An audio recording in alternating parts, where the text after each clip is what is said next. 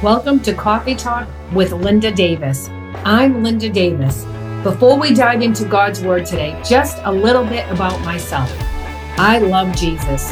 I love coffee, and I love sharing keys to abundant living. So if you don't already have a cup, go grab yourself some coffee and join me today as we talk about our identity in Christ and how does that relate to the conflict, the war on gender identity. Are you a boy? Are you a girl? Do you get to decide? I have recently been filling out a lot of applications. And one thing I've noticed consistently in the different forms that I've been filling out is it asks you male, female, rather not identify, maybe even other is in there.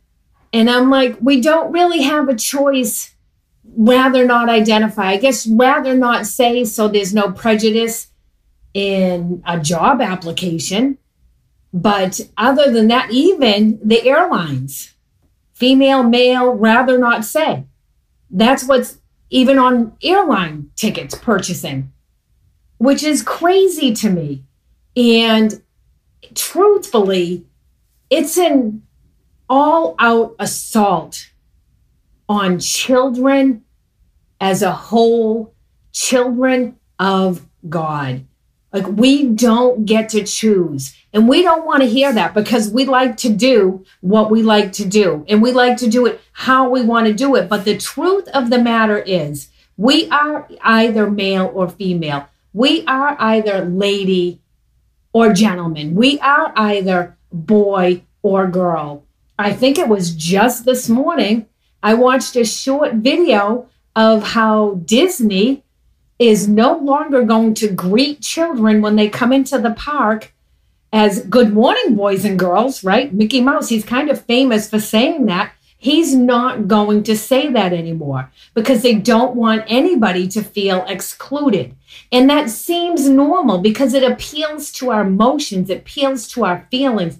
Oh, yeah, we don't want anybody to feel left out. So let's just water everything down and not call some things to the carpet as the body of Christ that we've let lie low for a while now. God doesn't make mistakes. When we choose to identify as something else, even going so far as literally to change our physical appearance, our physical um, gender, we're saying God has made a mistake. God doesn't make mistakes. In Numbers 23 19, we're told that God is not a man that he should lie, nor the Son of Man that he should change his mind. He doesn't make mistakes. It's not an identity we get to choose. As we rest our identity in Christ, we understand he already created us who we're supposed to be. This physical body on the outside is a representation of what we are on the inside. So if we're changing our physical body on the outside that God wrapped us up in in our mother's womb, then we are saying, I don't like what you put in on the inside of me. So I'm going to change that starting from the outside. The word tells us in Joshua chapter 1, verse 5, I believe, before, don't miss that word, before I formed you in the womb, I knew you. Before, before you were even conceived, before I was even conceived, God knew us already. We already were. This is just an outer shell. We're identifying with our outer shell and our feelings that are misconstrued most of the time, right? Facts are not feelings. We don't change the facts to match our feelings. I say this all the time. Our feelings will mess us up every single time. Whenever we're quote unquote feeling something, we have to step back and ask God, show me the truth of this. Is this your truth I'm feeling? Is it my truth I'm feeling? Is it a straight up lie I'm feeling? Before I formed you in the womb, I knew you. Before, we already were who we were supposed to be before we were formed. I mean, pause and think, Selah. pause and think about that. Ponder that one. Our outer shell is literally a wrapping up of who God knew us to be beforehand. And can you see how that's just being shredded to pieces?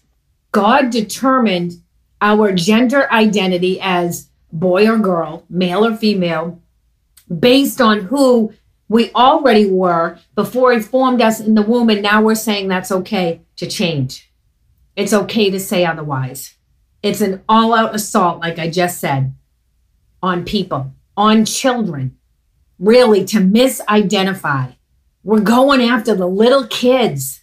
I mean, kindergarten through third grade, if you have children in those ages and they're in the public school system, you better sit up and pay attention. You better explore what they're being taught in schools. They're coming in the back door, I promise you. And they have a plan, for lack of a better word, an agenda. That's what I want. They have an agenda to go after the kids. They want to put as uh, an employee of Disney that has something to do. I'm not sure of her name and I'm not sure of her title, but she has something to do with the program. And this is a quote. She wants to put queerness, quote unquote, her word. She's a gay woman, queerness in every children's show. But it's back to the school system. In kindergarten through third grade, they're having sexual education, sexual on your child, kindergarten, five years old. And it's because the devil wants the children to misidentify at a young age, to be confused at a young age. And when that takes place, we can never become what God appointed us to be before the foundation of the world, right? There's a numbing, even in the body of Christ, there's a fear to speak up and say, This is wrong. No, you're a boy. You're a boy. You're a girl. You're going to grow up to be a man, no matter what you do, no matter how you dress. We cannot change that DNA fact. You're going to grow up to be a woman. And if there's something there missing and not brought in by suggestion, not brought in by confusion, but if there's something there, I've talked with people that said that have literally the Lord has set them free. And they said, you know, even from a young age, I struggled with it. That's why I thought it was real. I promise you there was a gateway. And that's what you got to get to the bottom to. But now they're going for the kids that don't even have gateways. They're just going straight to the classroom. They're like, kids believe teachers. So if your teacher teaches you this is okay, then you're going to believe it's okay. And that's what's taking place. We are boys, we are girls, we are men, we are women. We are very different, but we are also very equal. That's what needs to be taught. We, as women, have strengths, men have other strengths. It's okay to, it's not a competition. It's okay to have different strengths. We were created with these different strengths as different facets of the Lord to bring to the earth and also to complement, cover, and strengthen one another with. Carrying a facet of who God is, since we are all created in his image. I mentioned a few minutes ago that God knew us before he formed us in the wombs. It goes on to say in Psalm 139, right? David's saying this. And so not only did he know us before he formed us, he, and then it says in Psalm 139, he created us in the inmost being. He knit us together in our mother's womb a whole different subject, but he even chose the womb you were coming through. That mother that you were birthed out of. Whatever issues may be there, God chose her to birth you. But that's a whole different story. So this whole like I think we forget because birth is such a common thing, what a miracle it actually is. I was talking with a doctor recently and they were telling me when you think about everything, when you have an understanding as a doctor of how many things can go wrong from the moment of conception until actual birth, it's actually a miracle that children are born completely whole and healthy. It's a it's a supernatural wonder that we've all really just taken for granted. But it goes back to these scriptures. I knew you before I formed you. I created you in the womb. I knit you together. I've done this with your appointed purpose in mind. And then the devil has come along and tried to twist that at a very young age. He's always gone after the young, right? He did it with Moses when Moses was born, right? All all the children, all the all the male children under 2 years old taken out. Jesus was born, same thing, taken out. Abortion. How many children taken out? Now we're going for the males and the females. Taken out. How many how many destinies taken out before the child ever had a chance to step into any portion of that destiny? We are fearfully and we are wonderfully made, even in our imperfections. But the power of suggestion is mighty, powerful. Kindergarten through third grade. We're going after sex ed in kindergarten, basically. I mean, being honest, I think I was in junior high when it started. And even then, I was horrified. I didn't want to be sitting there in the classroom learning this stuff, even though it was only other girls in the classroom. They separated out the boys and the girls. Whether they do that now or not, I don't know. But it's starting at a very young age, way too young to process and understand, no matter how they may present it. So I looked up a few things. I thought, well, how are they? How are they? And they say they say that it will be age appropriate. It's not age appropriate. Well, I mean, it could be worse, I guess. But it, so basically, there's a program that's out there for sexual education. You know, they may call it health and science. I don't know what they actually call it, but um, some of the things that they cover in, they don't separate out grade kindergarten through third grade. I read about summer fifth grade is um, sexuality, masturbation, STD, sexually transmitted diseases, pregnancies, uh, being respectful of respectful of all genders. When so, so right there, that's subliminal. There's two genders. That's it, right? Body curiosity. Uh, this is what it says on day two. We're gonna we're gonna discuss body sexuality. Body curiosity is normal. Uh, bodies feel good. Masturbation. Um, the definition of it that boys and girls uh, masturbate. It should be in private, but not secret activity. This I'm reading off of a um, guideline for these courses. Shared sexual behavior, by the way, kindergarten through third grade. Shared, shared sexual behavior with the bullet points being touching, hugging, kissing, sexual behavior. To show love and share pleasure. What? No, do you see where the ch- they're going in and causing confusion in young children. Song of Solomon's, it actually warns us do not awaken love before it's time. Why? Because it's not appropriate. We can't handle it before a certain uh, mental age. Day three, they're going to talk about with kindergarten through third grade, wanted and unwanted pregnancies. The choice to have the children is up to the people involved. So I'm sure that covers abortion. Then they get into the sexually, uh, sexually transmitted diseases. Day four, society and culture. Uh, you know, just who knows even what's boys and girls roles, parents roles, expectations, um, Eh, sexuality and religion, which I thought religion was not supposed to be allowed in school, but they're going to bring it in for sexuality and how some religions have different opinions on sexuality. Now we're going to talk about religion. Some powerful stuff here. Why are we doing this? It's not necessary. It's actually unacceptable, is what it is. And it's an assignment to bring in confusion to an area where there was not confusion before this. I mean, let's date it back a little bit for some of us listening. Do you remember Teletubbies 20 plus years ago? That came out. My kids loved it. They loved it. I'm watching it one day. I'm like, no, we're not going to watch this. It looks cute. It looks innocent. I went back today and just watched the intro to Teletubbies. I challenge you, go watch it. It's off. That's 20 plus years ago. This has been systematically planned out, and we've got to stand up and guard our children, protect our children. It's no different than someone coming in and assaulting our child. They are mentally assaulting them, causing confusion at young ages. That's going to be so difficult, so difficult. To, this is trauma, to be honest. And it's going to be so difficult to go back and correct it. Can be done because the Lord can do all things. Anyhow, back to Teletubbies. My husband and I were actually talking about this this weekend. Like, yeah, remember Teletubbies came? Oh, no, nobody looks different. They had different colors. That's it. Everything else about them was same. I'm like, who's the boy? Who's the girl? You don't know the name. You, you couldn't associate anybody with anybody.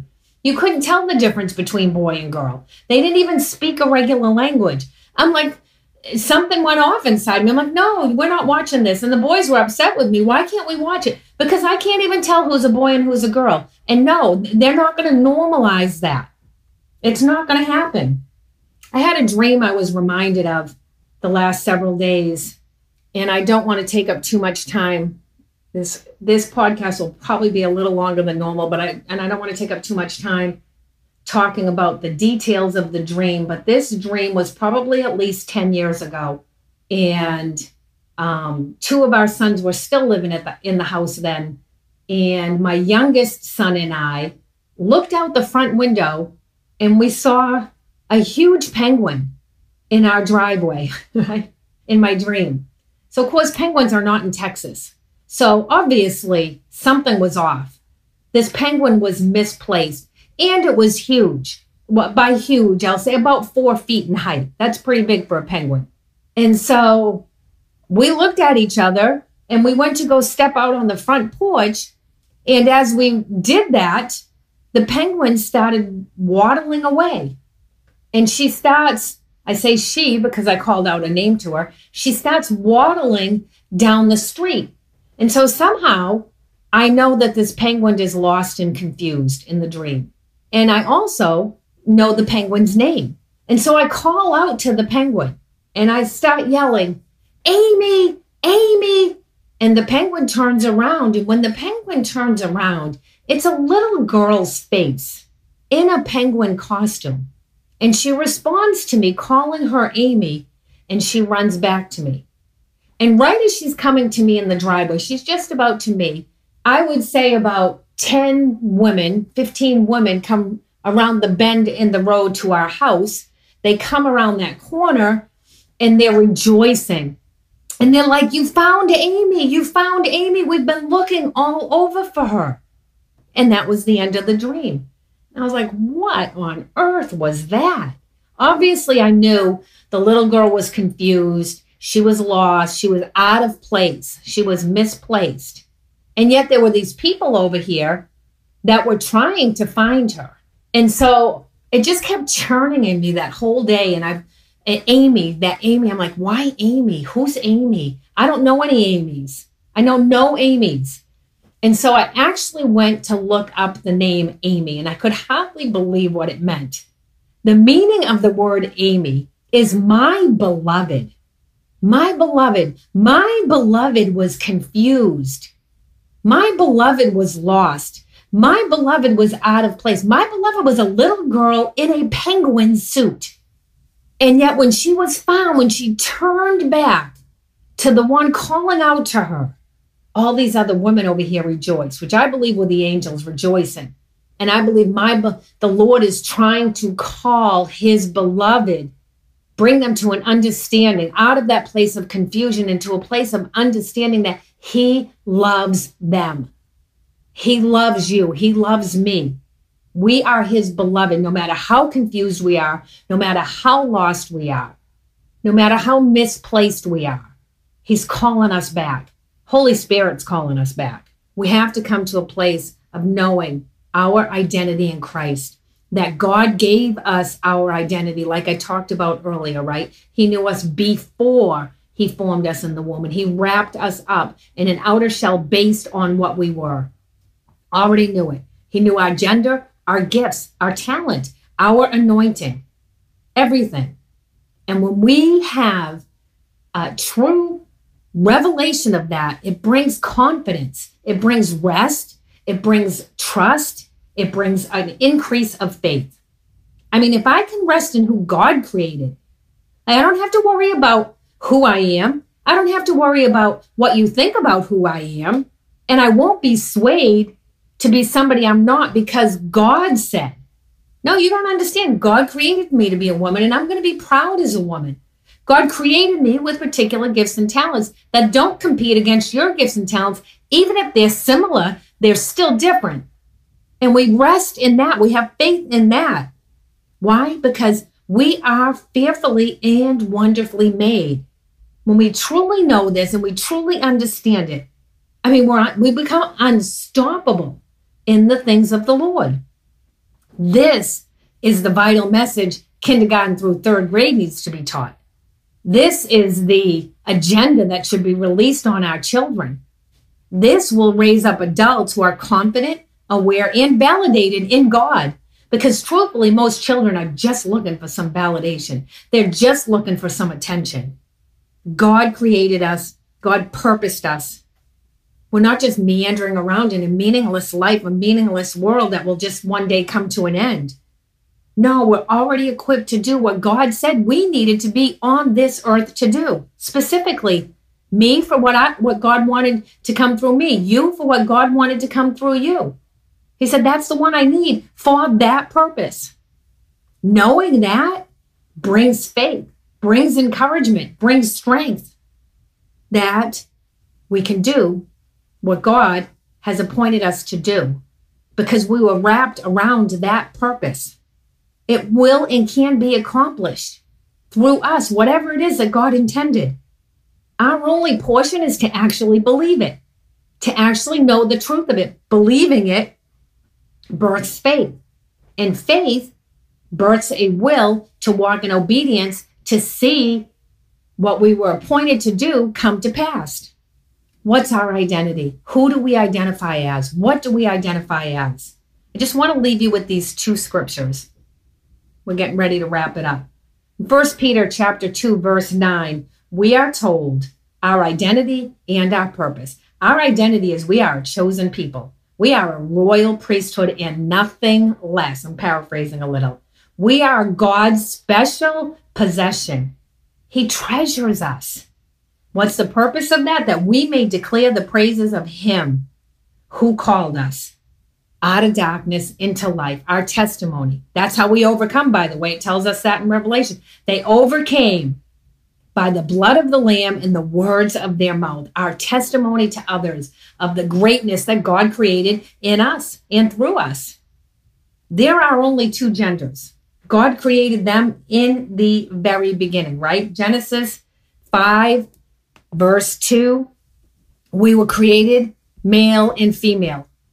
That's what we were created and called mankind. Anytime you see man in the Bible, it's woman and man. Male and female, he created them and blessed them. We were created these things. That's in Genesis, Mark 10, verse 6. However, from the beginning of creation, God made them male and female. Even in Matthew, it says it. Jesus answered, have you not read that from the beginning? The Creator made them male and female. That's what He did. He created man in His own image. In the image of God, He created him. Male and female created He them. That's what He did. Gender identification is not a personal choice. God decided, because remember, like I said, he wrapped our outer shell in a body, so to speak, around what He already created in us before we were ever even conceived. We actually already existed. And God makes no mistakes. Like we talked about in Numbers, He's not a man that He should lie. He doesn't change His mind. Psalm 18:30 tells us, this God, His way is perfect. The word of the Lord proves true. He is a shield for all those who take refuge. That's powerful. He didn't make a mistake. He wasn't confused. Confusion has been brought in by the enemy who only looks to kill, steal, and destroy. That's all he's looking to do. And the earlier he can, if he can get him in kindergarten, he's going to try. And he knows, the enemy knows that that teacher role in a young child's life carries a heavy voice. Have you ever argued with your child when they've come home and said something that you know the teach it's wrong? And they're like, but my teacher said, but your teacher's wrong. I've had those conversations with my kids. This is how my teacher said to do it, but your teacher's wrong. And in their mind, no, their teacher has the final say. And the enemy knows that. And that's why he's going in from that angle. But God, no, this God, his way is perfect. The word of the Lord proves true. He is a shield for all those who take refuge. He'll be your shield. Are you struggling? Are you confused? Are you ashamed? Go to God. His way is perfect. Pour your heart out to Him and let Him show you His truth about you.